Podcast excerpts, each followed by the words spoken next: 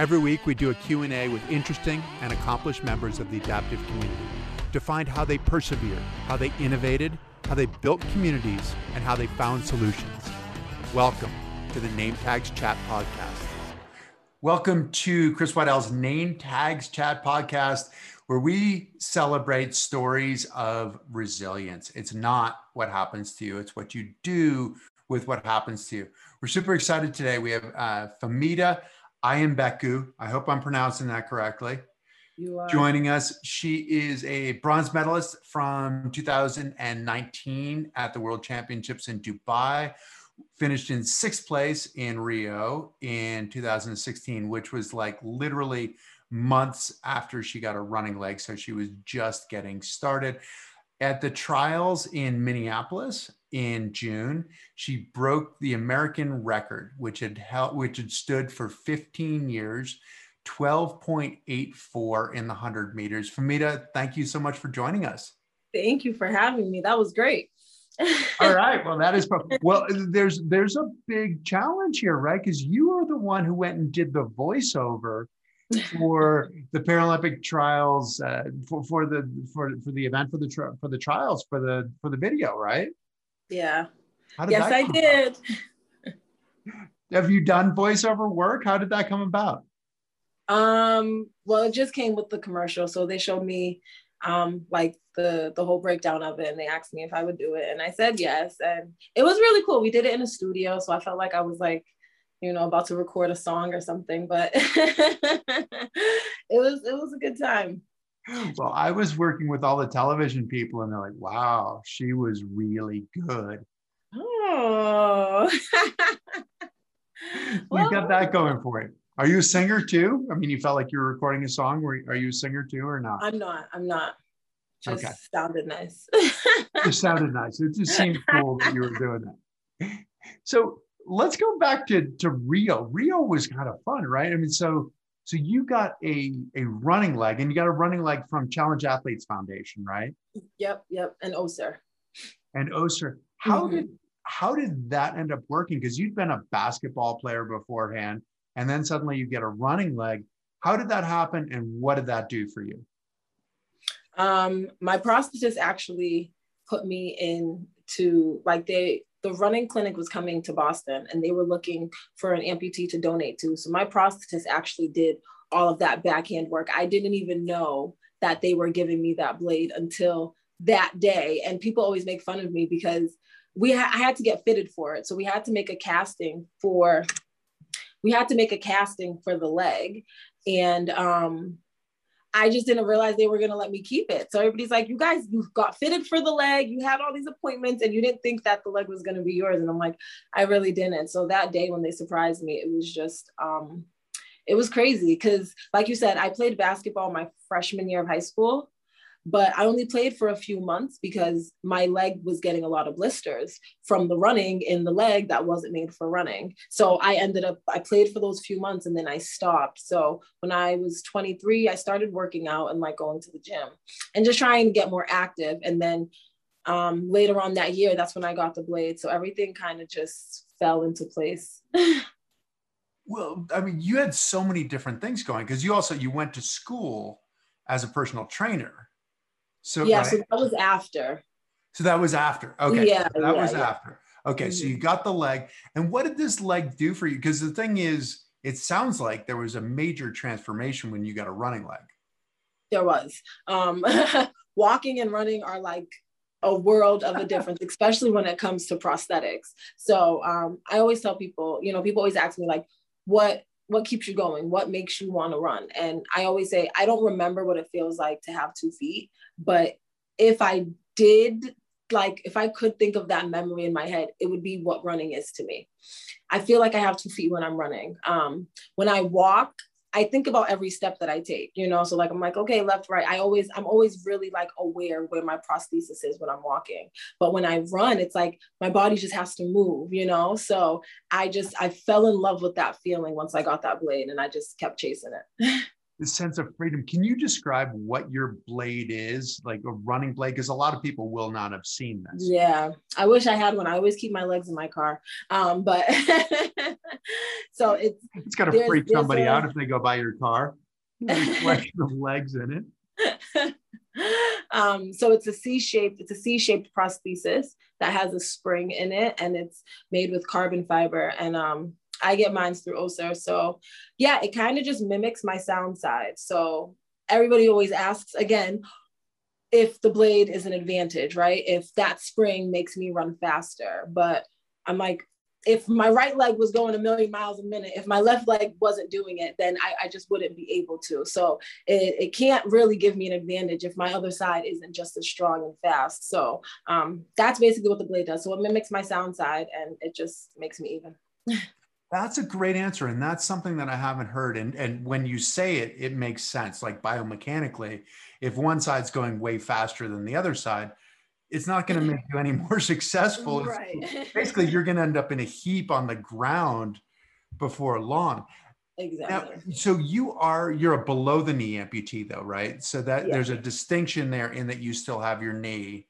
Mm-hmm. And so so this leg is basically like your, the lower half of your leg. Right, right, right when did you get the confidence to to go and walk around in shorts walk around in skirts.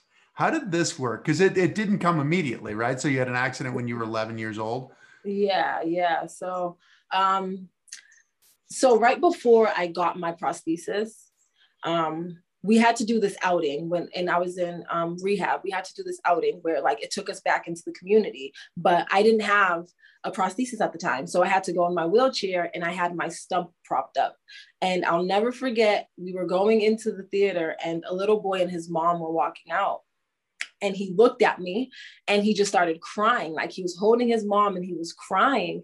And i was only 11 at the time so i was looking at him and i'm like what's wrong? Like it made me feel some type of way about myself. And i'm like i don't want to scare people when i go out. Like i don't want people to look at me and be scared. So like that in the back of my mind just growing up i always thought like let me hide this so people won't be scared of me or like you know that that idea like it really stuck with me so um it wasn't until I was 18, I remember it was my freshman year of college, and I had these friends, and I'm like, you know, I'm just so tired of like just feeling like I have to hide myself and like I want to be able to go outside and not be so worried about people staring or kids pointing or like all of those things that happen. So um, my best friend, she's from Brooklyn. So I brought some shorts. I took a bus up to Brooklyn and I'm like, okay, today's the day we're gonna go outside. I'm gonna wear shorts and I'm not gonna like think or care about what anybody else is doing around me. So that day it was like it was a huge day for me and for us because I I made like huge strides after that when it came to like just being confident and not caring what people think. So this was your walking leg that you wore shorts with. Did you have like cosmetic stuff on your leg? Because sometimes people will have it look like, kind of look similar to mm-hmm. a, to your regular leg. Yeah, have that because then you go from there to to looking like the Terminator leg. yes, yes, exactly. So that was a part of the whole transition.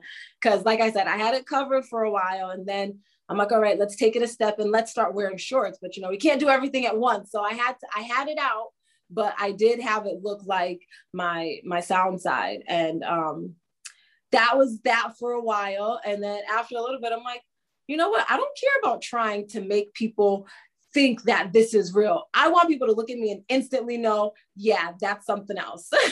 so when I had the cover on, people would people I found people would stare longer because it like it looks real, but then you're like, mm, is that really real? Like they had so many questions, so they'd stare for so much longer. So I'm like, let me just leave it out now. So when you look, you know. so then you went totally Terminator with your with your leg and so you've got the shorts and you've got the carbon fiber you've got the shock you've got the you know all the, it looks cool i mean it's, it's like technology right and yeah. so you had that little kid who started crying back when you were 11 what have been the reactions that you've had now i mean i'm sure you get some reactions where people are have different reactions mm-hmm. i think people can sense confidence and i feel like ever since once I started running with uh, Paralympics and all that stuff, I think I, I gained a lot more confidence. So like people don't, I stand tall, like I, I just feel more confident. So with the way that I am now, people don't they don't stare, and if they do stare, they're like going like this, like they're proud of me or something. But the reactions are definitely way better. But I always prepare myself like everybody doesn't see amputees all the time you know like it is new and it is shocking for a lot of people. So like i've grown to just be more understanding to that and like just know like some people aren't going to know what this is. And sometimes maybe you might have to explain it to somebody. Like i'd way prefer somebody to come up to me and ask me a question than to stare stare at me from afar. Um, so like I've just gotten a lot more better about like, you know, just trying to be more receptive and understanding to people and how they feel and just giving people information if they want it what when people ask a question where does the where does that usually start? Is is it about the leg? Is it about the accident? How does how does that start usually?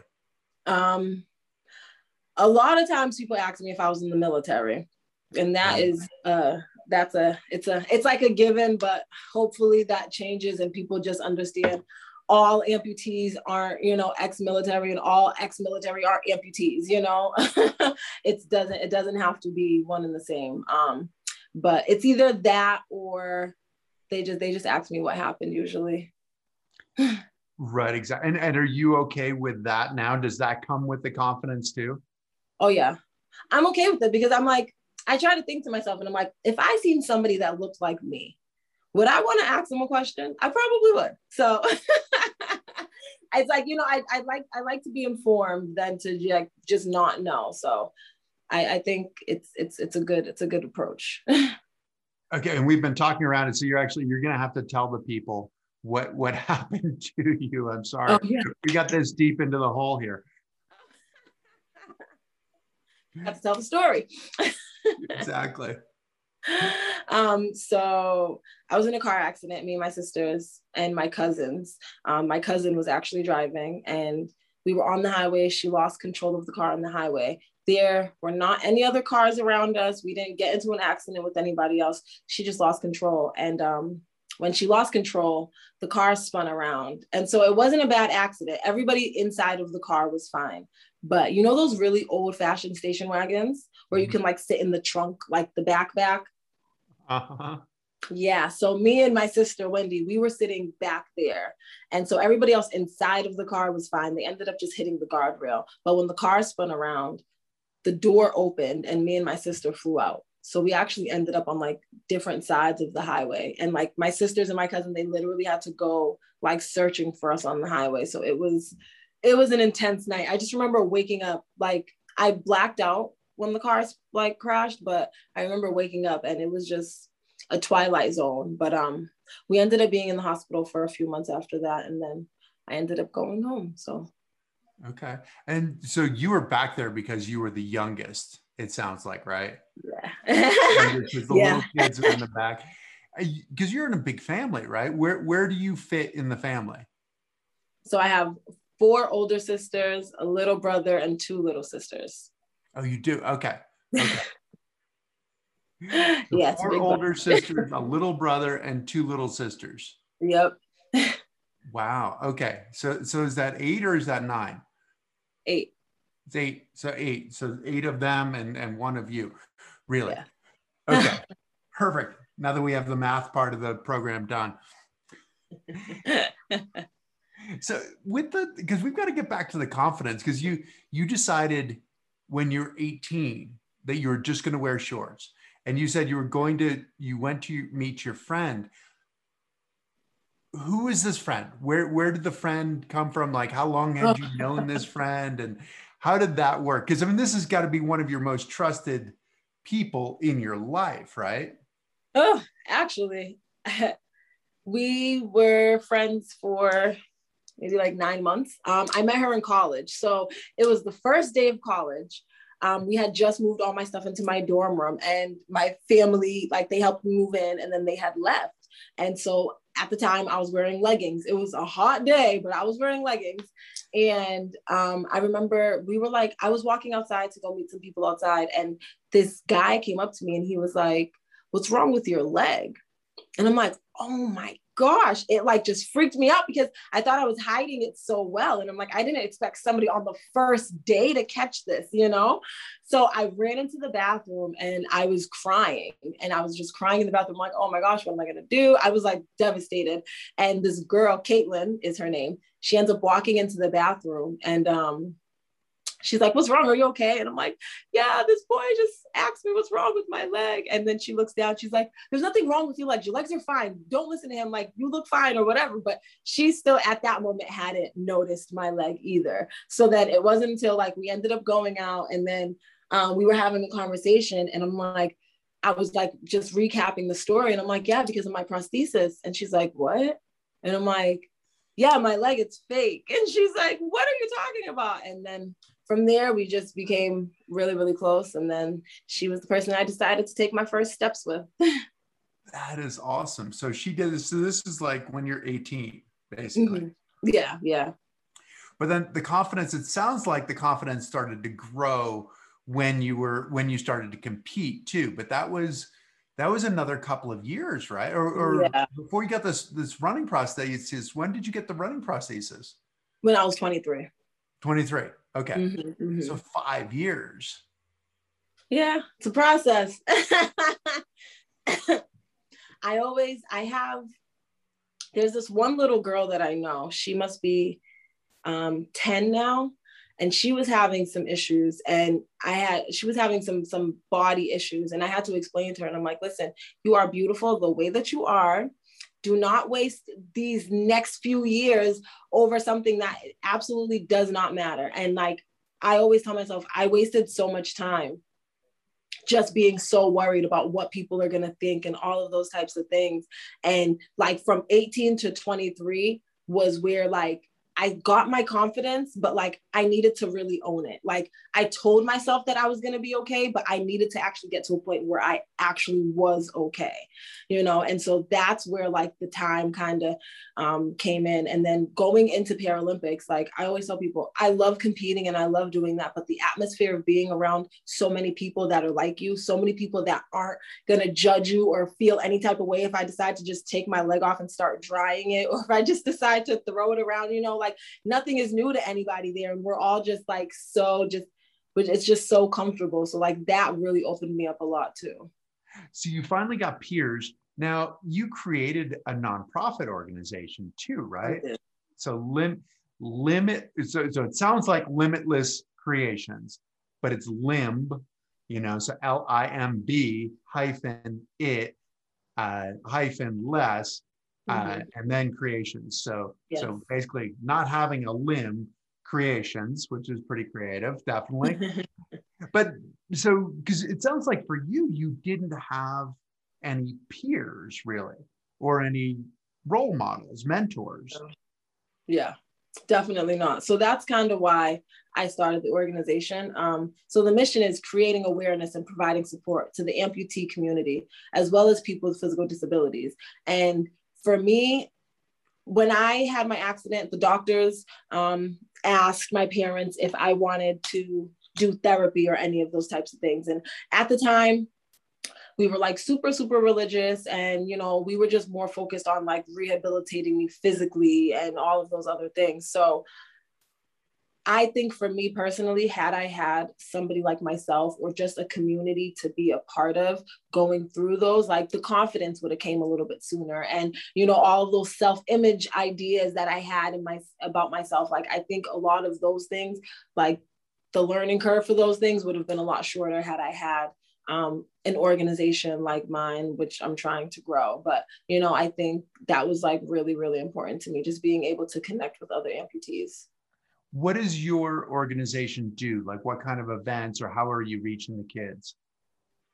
So currently, not currently, let me not say currently. So I do events like um, creating awareness. So there's this one event that I did and I absolutely loved, but it's about like daily life things. So people always ask me how I take a shower or like how I like if I can like how I can stand up, you know, for so long or those types of questions. So I started uh, and this event is called excuse me, the amputee challenge. And it's who can stand on one leg the longest. And I actually did it one year. And this, the winner, she stood on one leg. It was 37 minutes and like 55 seconds. So it was really, really impressive. But during the event, you know, I um, we do like little challenges for the people in the audience to kind of just learn about amputees and just like the disabled community. So um, creating awareness, that's something like that. Um, and then bringing the community together. There's another event that, I mean, another thing that I started and it was called Amped Nails. So once a month, I would take an amputee out to get their nails done. And that started because I went to go get a pedicure one day and I went to like three or four different nail salons. And I'm like, I want to get a pedicure, but it was only on one foot. So I'm like, okay, so how much is it? And if a pedicure costs $22, I was expecting them to charge me 11. Everywhere I went to, if it was $22, they were trying to charge me 17. And I'm like, that doesn't make any sense. So i just i just kept going to nail salons until i found somebody that would like would charge me half. And i was just so happy with it. I'm like i'm to bring business here because if you're to charge amputees half price this is where they should be coming in. They shouldn't be getting getting gypped at all of these other nail salons or things like that you know? And so just being able to get people out in the community because a lot of amputees won't go out and get one limb done just for the sake of like being shy or just not wanting you know? So like i would go out and get my nails done with them. And you know it was it was an experience for both of us. And yeah. So hold on. So so two questions. One yeah. back to the to the standing on one leg. Are mm-hmm. these able-bodied people that you're having standing yes. on one standing on one so they're getting the experience yes what you're doing. I remember back when back when i was on the ski team we did a commercial with with uh, with Chevy trucks. They were a sponsor of, of the ski team at that time. We did a commercial with them, and we had a bunch of amputees. But then we also had the freestyle team, and we had to leave earlier. So the mm-hmm. amputees in the hotel, these guys are getting up and they're and they're hopping from bed to the bathroom into the shower whatever you know and the other guys who didn't have a call time until much later mm-hmm. were like I, I, don't want I don't, I don't want to be, be be below these guys because they're bouncing around and making a ton of oh that's funny. So it was good. So they were they had to wake up at the same time but then so on your prosthetic leg though you're not you you won't paint the nails of your because because you do have like you know sort of like a fabricated foot generally mm-hmm, on your mm-hmm, on your mm-hmm. prosthetic leg right? Yeah. So you're not matching it up or are you or how does that work? Well i paint them but that paint lasts on there forever. So like maybe i'll have to paint it like every like three or four months or something but definitely not as often as i get my left side done. Okay okay. But but anytime you're going to change the color then you have to paint your prosthetic yeah, yeah. leg as well. Okay. And so which this is the important stuff but then what happened? I want to get back to the competition part of it. What happened when you started competing? Because I'd imagine that your leg went from being sort of functional in a transportation kind of way to functional in a performance way. And how did that affect the way that you looked at yourself and looked at your prosthetic leg? The blade or my, well, obviously the blade. The bl- well, the blade certainly, yeah. The blade is more performance oriented, right?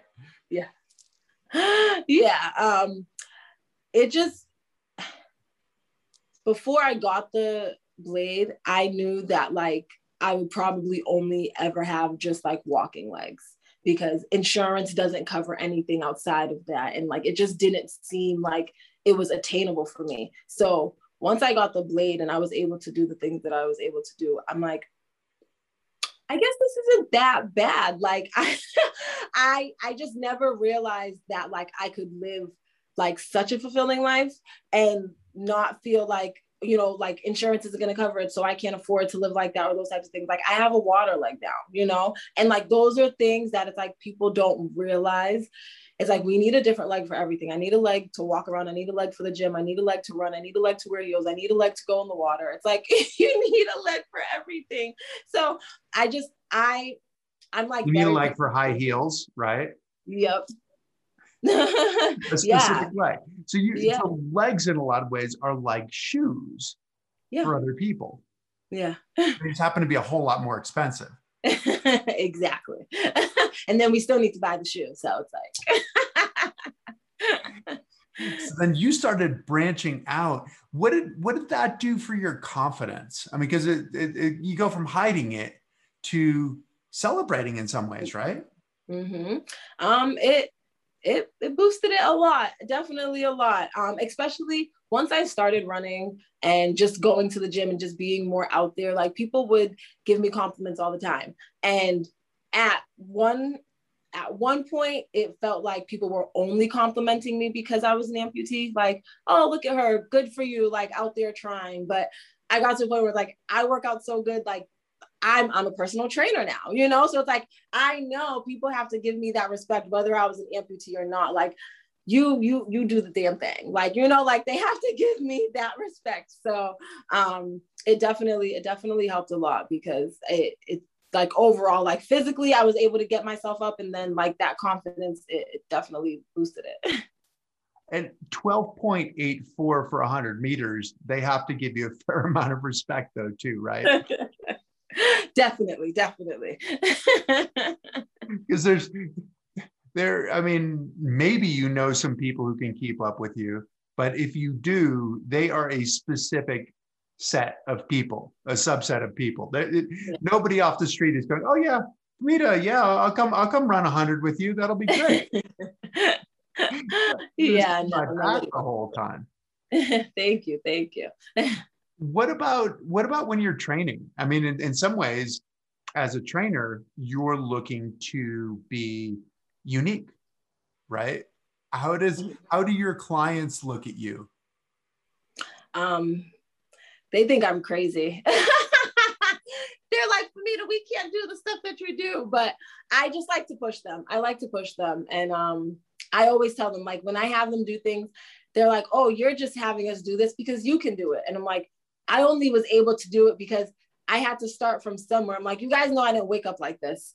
You have to build yourself up. So, like, I always just try to keep them in that path of like, understanding we're building we're building something here we're not just going to be strong tomorrow but we're we're building so like what kind of things will you have them do that that really challenges them um more so like my hit sessions like my high intensity interval trainings um they they think i'm crazy because i don't want them taking any breaks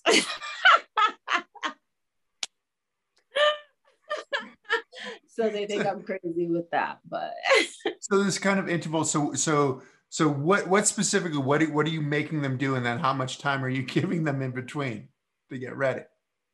Um, so they'll do a minute on with a 30 second like active rest, but it's usually like squats or a high plank or like you know something like static but still like keeping them going. So they just they always want to take breaks on the squats and the planks. It's just it's understandable it's understandable but like i said we're building something here so. You're building something and you're keeping them going. Yeah. So when you first got this leg it sounds like that was it like you decided this is it like what what was going through your mind when you got your running leg when you got your blade what was going through your mind and did that just transform your life? I mean, how did that work? So initially, I met um, a man named Jerome Singleton at that clinic that day that I got the blade donated to me and he came up to me and he was like you know you look like you're in good shape. Like what are you what are you about to do with that? And i'm like i mean i just want to learn how to like i want to learn how to use. I want to learn how to run. I don't know how to run. And he was like oh, okay. Well you know i i have my coach down at the reggie lewis center in boston. Um you can come down and you know like talk to him and see see what you want to do. And so like i had told you i had just started going to the gym in february of that year so now it's November of that year. So I'm like, the gym's been working. Somebody said I look like I've been working out. so that was nice. Um, and hold on, hold on. You have to back up too. Jerome, who is a Paralympic athlete, has a nickname of Professor Speed because one, he's fast, and two, he has multiple crazy uh, advanced degrees, right? I mean, astrophysicist and, and and that kind of stuff. Yeah, I mean, crazy stuff. So yes, yeah. yes, yes. I didn't even know who he was at the time when he like you know con- when we, when we spoke and then when i learned who he was i'm like oh it was very humbling because i was like i can't even believe he said anything to me but yeah so um we ended up going to the reggie lewis center and i met our coach sherman hart and he was like you know i'll work with you for as many days you decide to come and i'm like all right well i really want to learn how to use it so i'll i'll come every day so I started going five days a week. And at first, coach will, he will always say this, like he was ready to quit on me those first two weeks. But I don't think that's true. But that's what he says. And I didn't know how to run. I told him that. And I'm like, I just really didn't know what I was doing. My arms were all over the place. It was just, it was a hot mess. But um once we started training and he was like, Oh, I'm gonna sign you up for a competition. And I'm like, wait, wait, wait, what's going on? I didn't realize, like, I don't know. I just, I don't know. My head just wasn't there. I wasn't even thinking about that. I really was just trying to learn. And so he signed me up for a competition and I fell coming out of the blocks. And I, I don't know. I think I ended up coming in like third place or something. And this was against traditional athletes. I don't know what where I was. I can't even remember. But I remember leaving that race and I was so mad. And he's like, what's wrong with you? I'm like, I don't know why I didn't win. Like I fell and he was like, this was your first race. I don't know what you thought I was expecting from you, but like I just wanted to see what was gonna happen. so we ran a few races after that, and then um, that's when I guess he decided he was getting me ready for trials for Rio. so this was how many months before the trials for Rio did you do your first race? Um, it's I want to say March. So trials for Rio was my fourth and fifth race that I had ever ran in my life. fourth and fifth race ever. So so March to June. Yeah. Is really so so that's three months.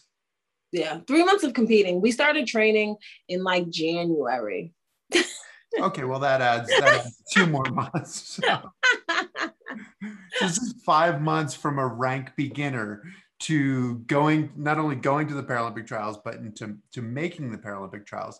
And you got a bit lucky with your with your coach though too, right? So so who is your coach? Um, my coach is Sherman Hart. He is a very, very well-known coach in the Boston area. Um, he's done he's done amazing things with athletes, but yeah. Yeah, so a legendary coach from Northeastern, right? I mean, it mm-hmm. won the, the the Colonial Athletic Conference and and and really put the school, put the track program at the school on on the world map, right? Yeah. But he he retired in 2012, didn't he? And then how did he start working with you guys?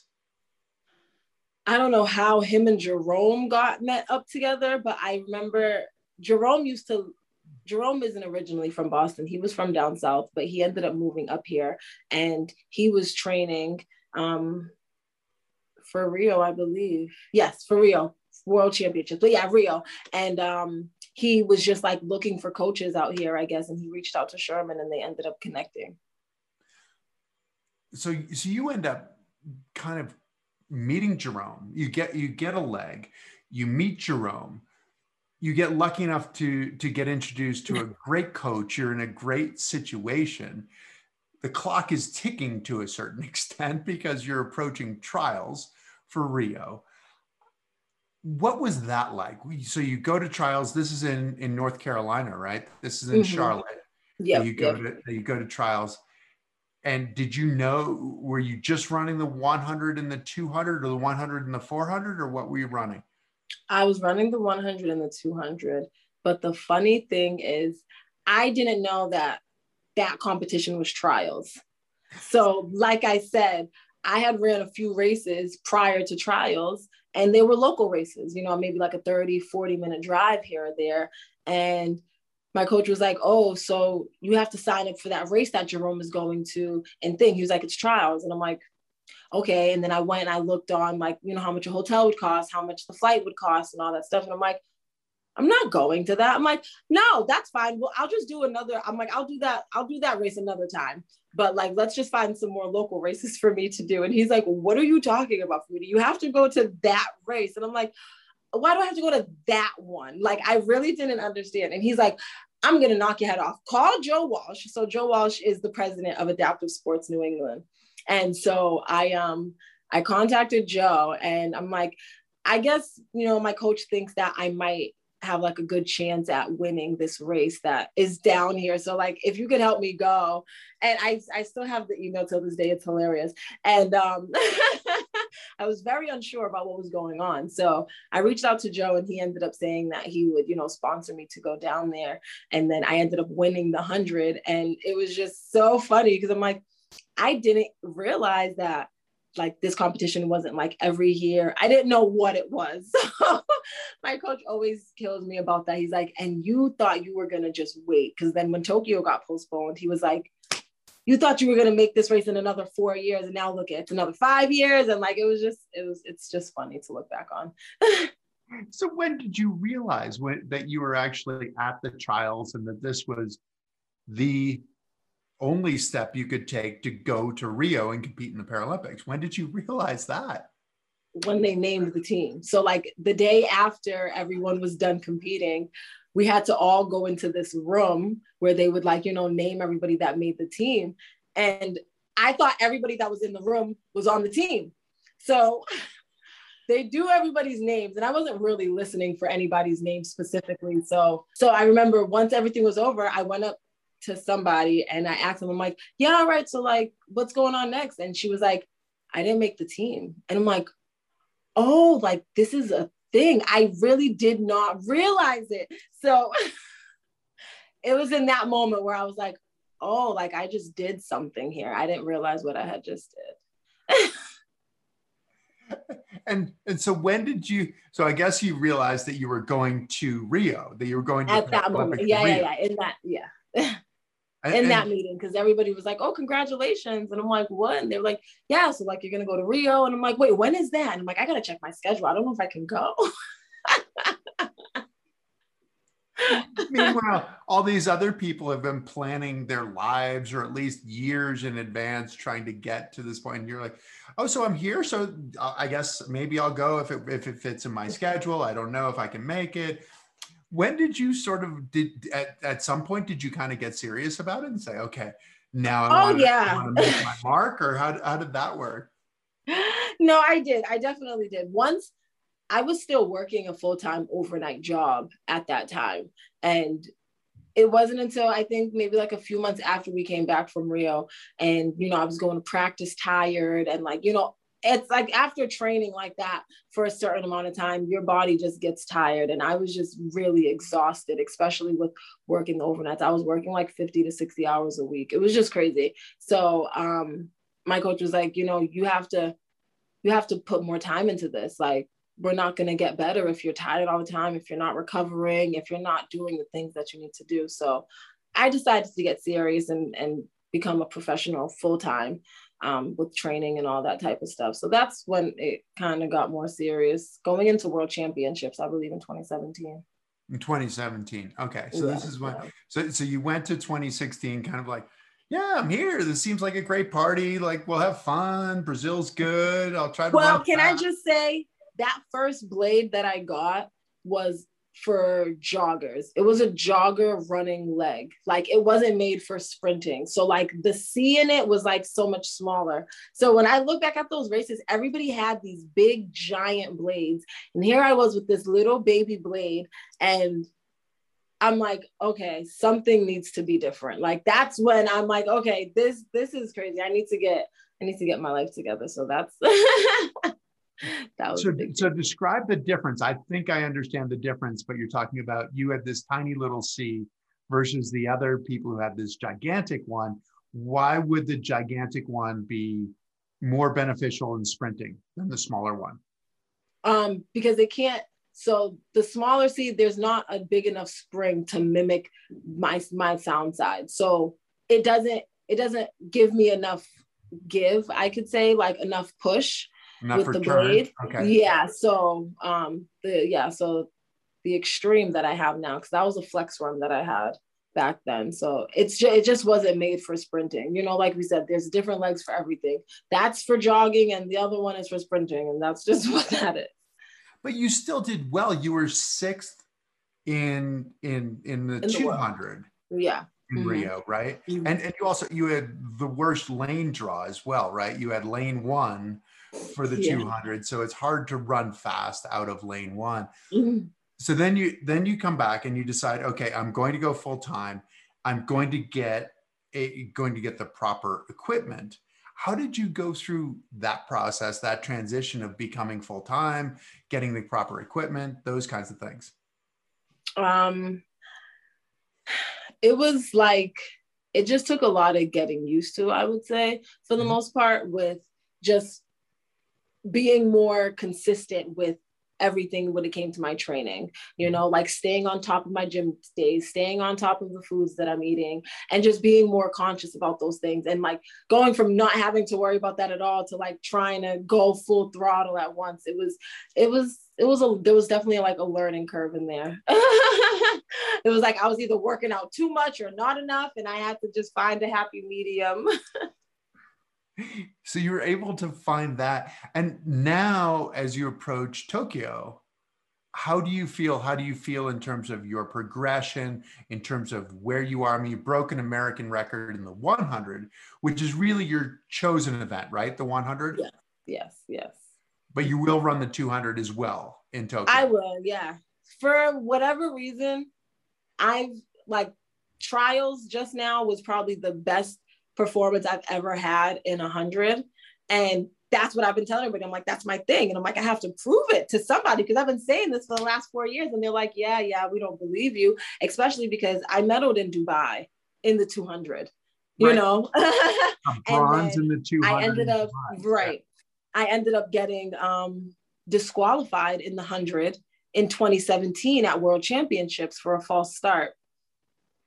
Yeah. So, like, the 100 just it just hasn't shown up for me yet but it did it did it did last month so that that was good well it did last month and but it was interesting too right because you broke april holmes's record which had stood for 15 years yes. but uh beatrice uh, was was right behind you i mean the two of you you went what 12 8 4 and and did she go 12 12 8 6 12, 12 8 6 so mm-hmm. two one hundredths of a second between the two yeah. and you got out first and she was she was running you down at the at the very end and but you got across the line first and but then there's this there's this sisterhood of sprinters as well right between because you're a little bit older than she is mm-hmm. but yet april was there as a spotter at trial mm-hmm. yes, what's the relationship that you've ended up creating with with all of these sprinters all these all these women amputee sprinters? Um it's a it's a like love off the track stay away from me on the track type of relationship. You know in those races it's every man for himself. So you gotta only be you gotta only be there for yourself. But i we're we're all very friendly. Um april holmes i like I love her. She's just amazing. Beatrice is a sweetheart. So I think off the track, they're very nice ladies, but on the track, I don't know them. Maybe you can describe what what is your attitude when you get on the track? It sounds like you have a bit of an attitude when you're on the track. um, I zone out. I zone out when I get on the track. I do. I look straight at the finish line and I just tell myself that's where you need to go. Sometimes I really can black out in a race.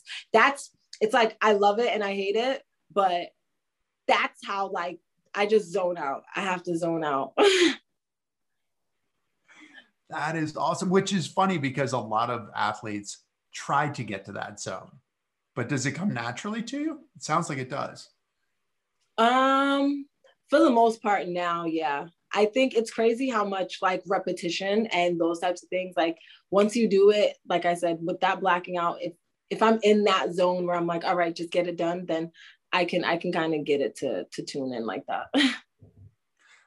okay, now now the mental side of the game is so important for sprinters. I mean, you're yeah. you're getting out of the start. is is you know it, your reaction time is so important then i mean can you can you talk us through because we kind of have a little bit on the mental on the mental or in the attitude that you bring to it how about can you talk us through your race can you talk us through the objectives of the 100 is your race so, mm-hmm. so what are you trying to do in the 100 trying to be reactive to the gun mm-hmm. powerful coming out the blocks and just holding it all the way through.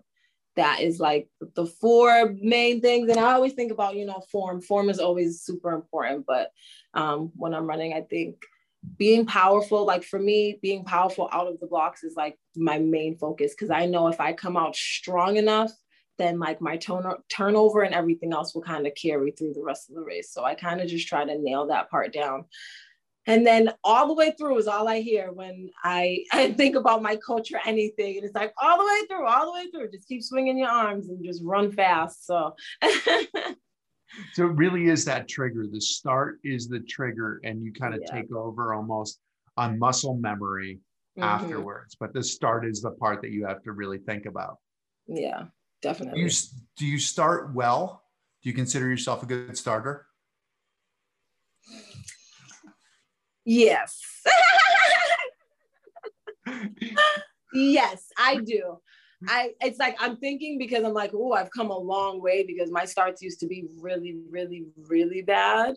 But now I'm like, when I get it, it's great. How often do you get it? Well, I just got it. So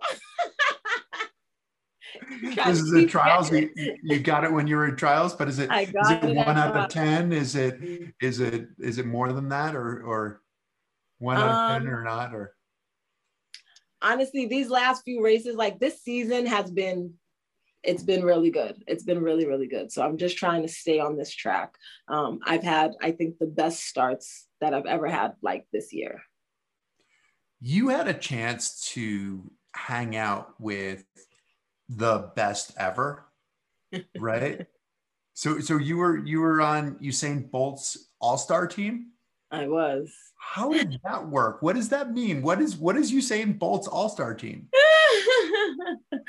so they were having a night. It was called Nitro Series in Australia, and um, yeah, they were putting together a team of traditional athletes and Paralympic athletes, and they made they had like country teams and then a mixed team. So I was part of the mixed team, which which was um, Usain Bolt's team, and so yeah, we got to go down to Australia. We had a really good time. He's really, really, he's really nice, and watching him run in real life is it's an experience, definitely. I would imagine because you've been on the track and you've seen fast people on the track. Mm-hmm. But not like that. is it just sort of incomprehensible where you look at him and you go, it looks like you're running different than anything I've ever seen. It's just so fast.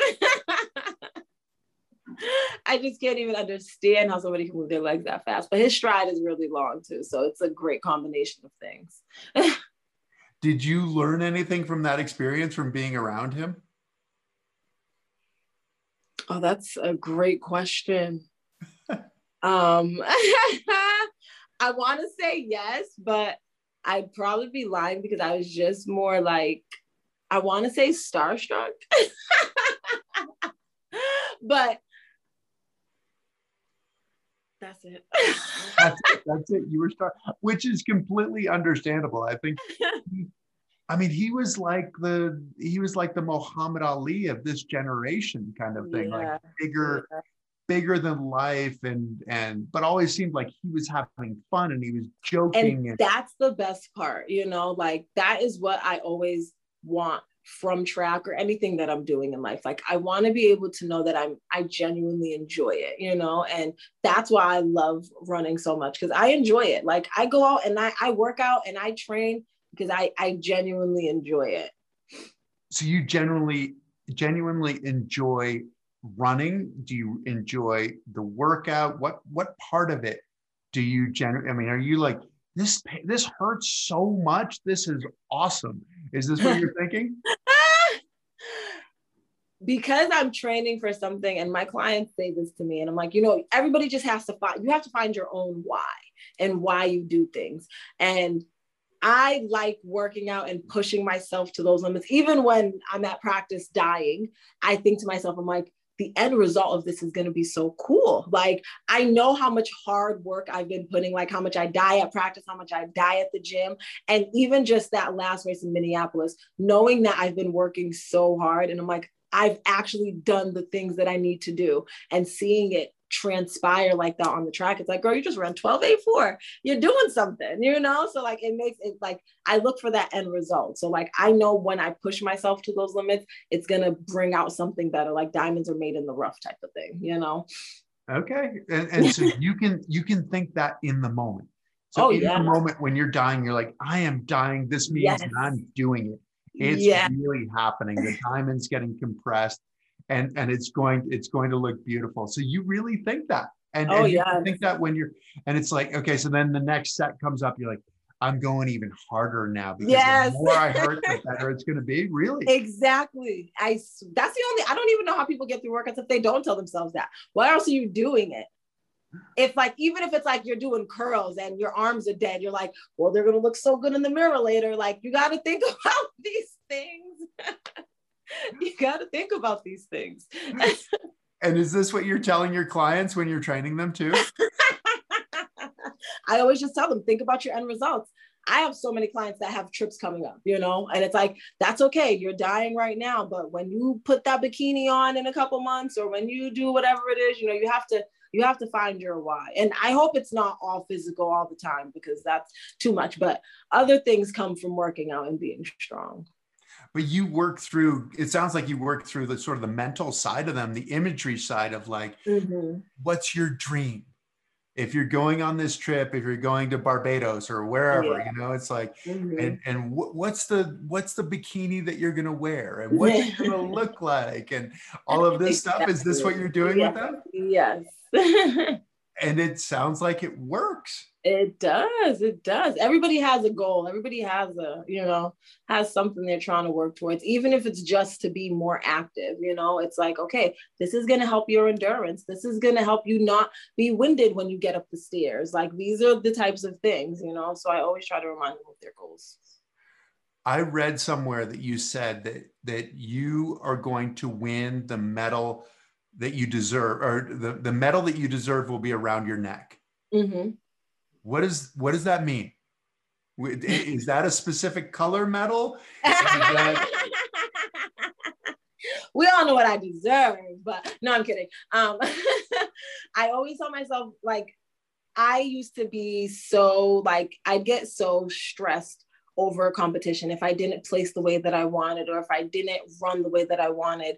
And I just have to remind myself, whatever you have in that moment is all you have. You're not going to be able to come back to this moment. You can't try to foresee this moment. It's just what you have right now, you know? And so I had to just tell myself that, like, if I stumble out the blocks, I'm like, well, that's what you had today. So not really what you can do about it. So if I can get on that track and I execute and I do the things that I'm supposed to do, then the medal I deserve will be around my neck.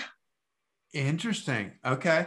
Which, but but that also speaks to all the work that you've done beforehand. I mean, it's performing on that day, mm-hmm, but mm-hmm. it's also all the work that you did before you got to that day. Yes, it, yes, yes. You're you're honoring and, that in that statement as well, aren't you? Of course, of course, because like I said, I've been training so hard, and I know I have, and I know the work that I've been doing. That's why I believe I just I just trust my training. I trust that my coach knows what he's doing. I trust that I know what I'm doing, and I trust that those things will come together in the right way on that day.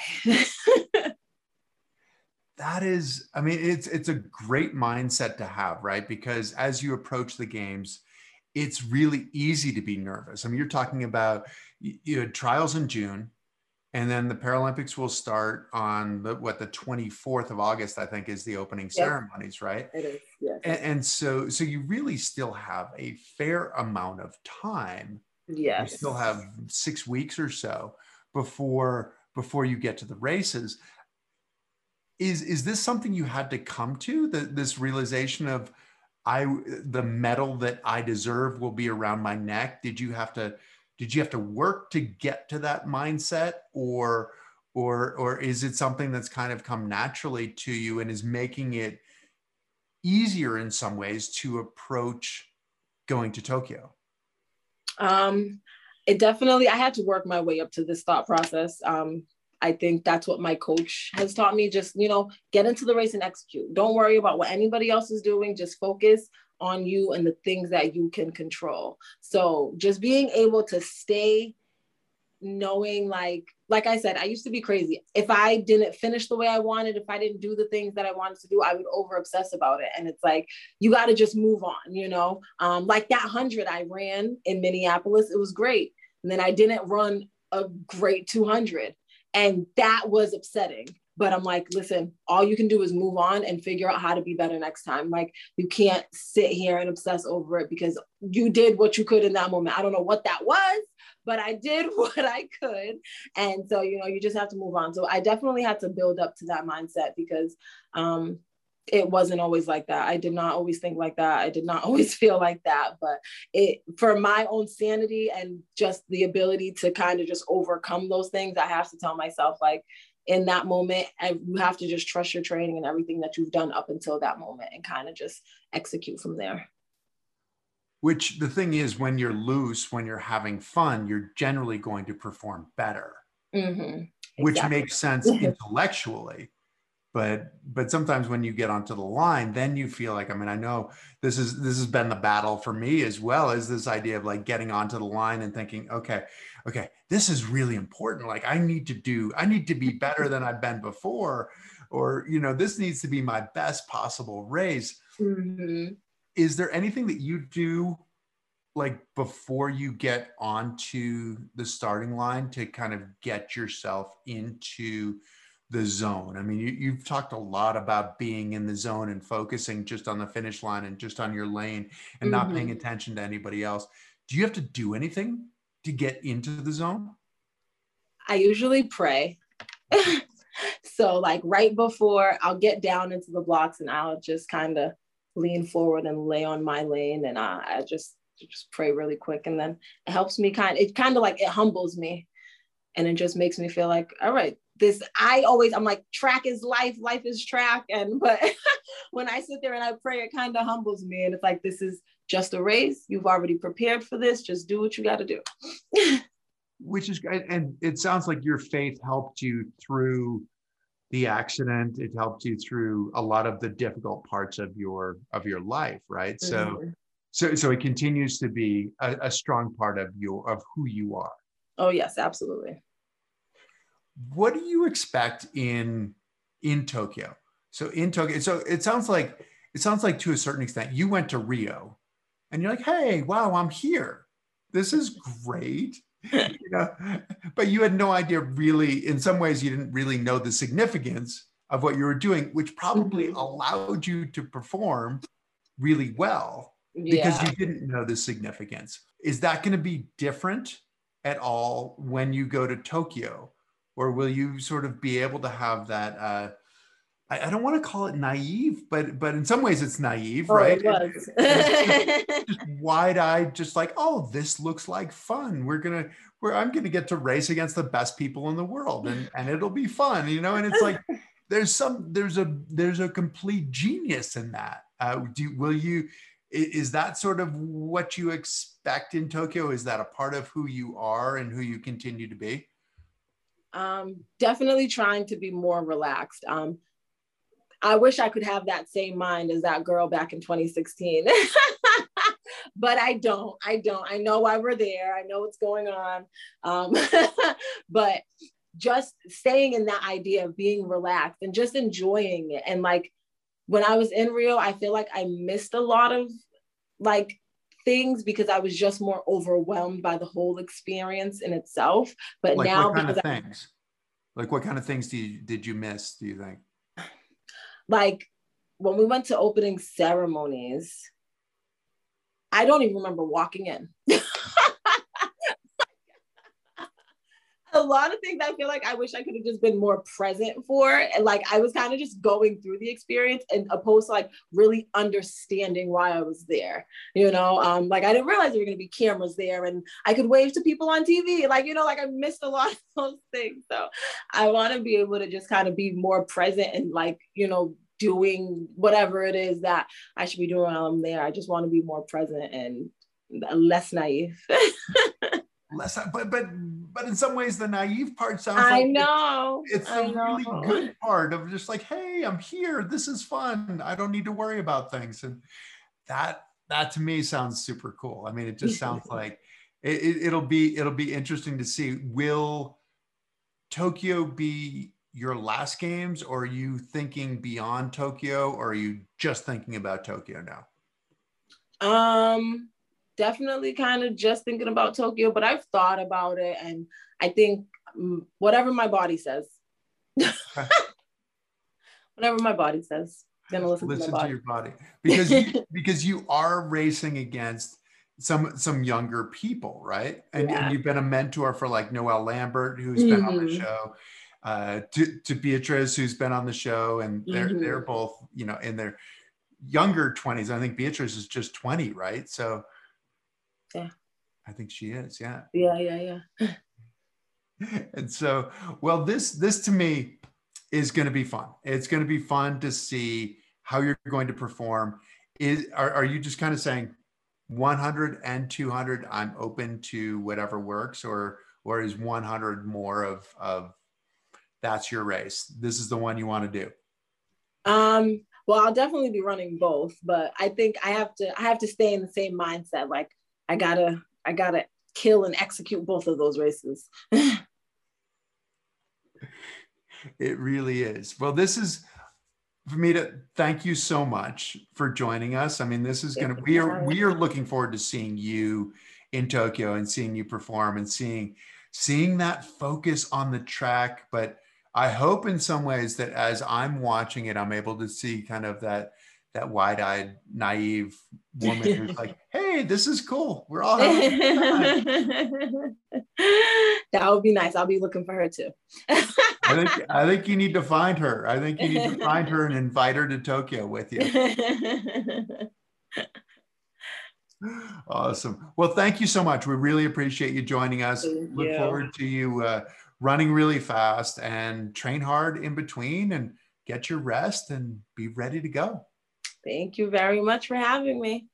This has been a pleasure. Thank you all for joining us. If you didn't get a chance to watch the whole thing, you can find it archived on the One Revolution uh, page on on Facebook. It will also will turn it into a podcast, so you'll be able to see it on YouTube and Spotify, Apple, all the places where you find podcasts. The greatest gift that you can give us, the highest compliment, is to tell your friends. Tell your friends to tune in. That we've got awesome people like Femita who is teaching us in this hour like how we can how we can do what we do better. And so t- so please like us follow us but tell your friends. Thank you so much. Thank you Femita. Have a great time. I look forward to seeing you on tv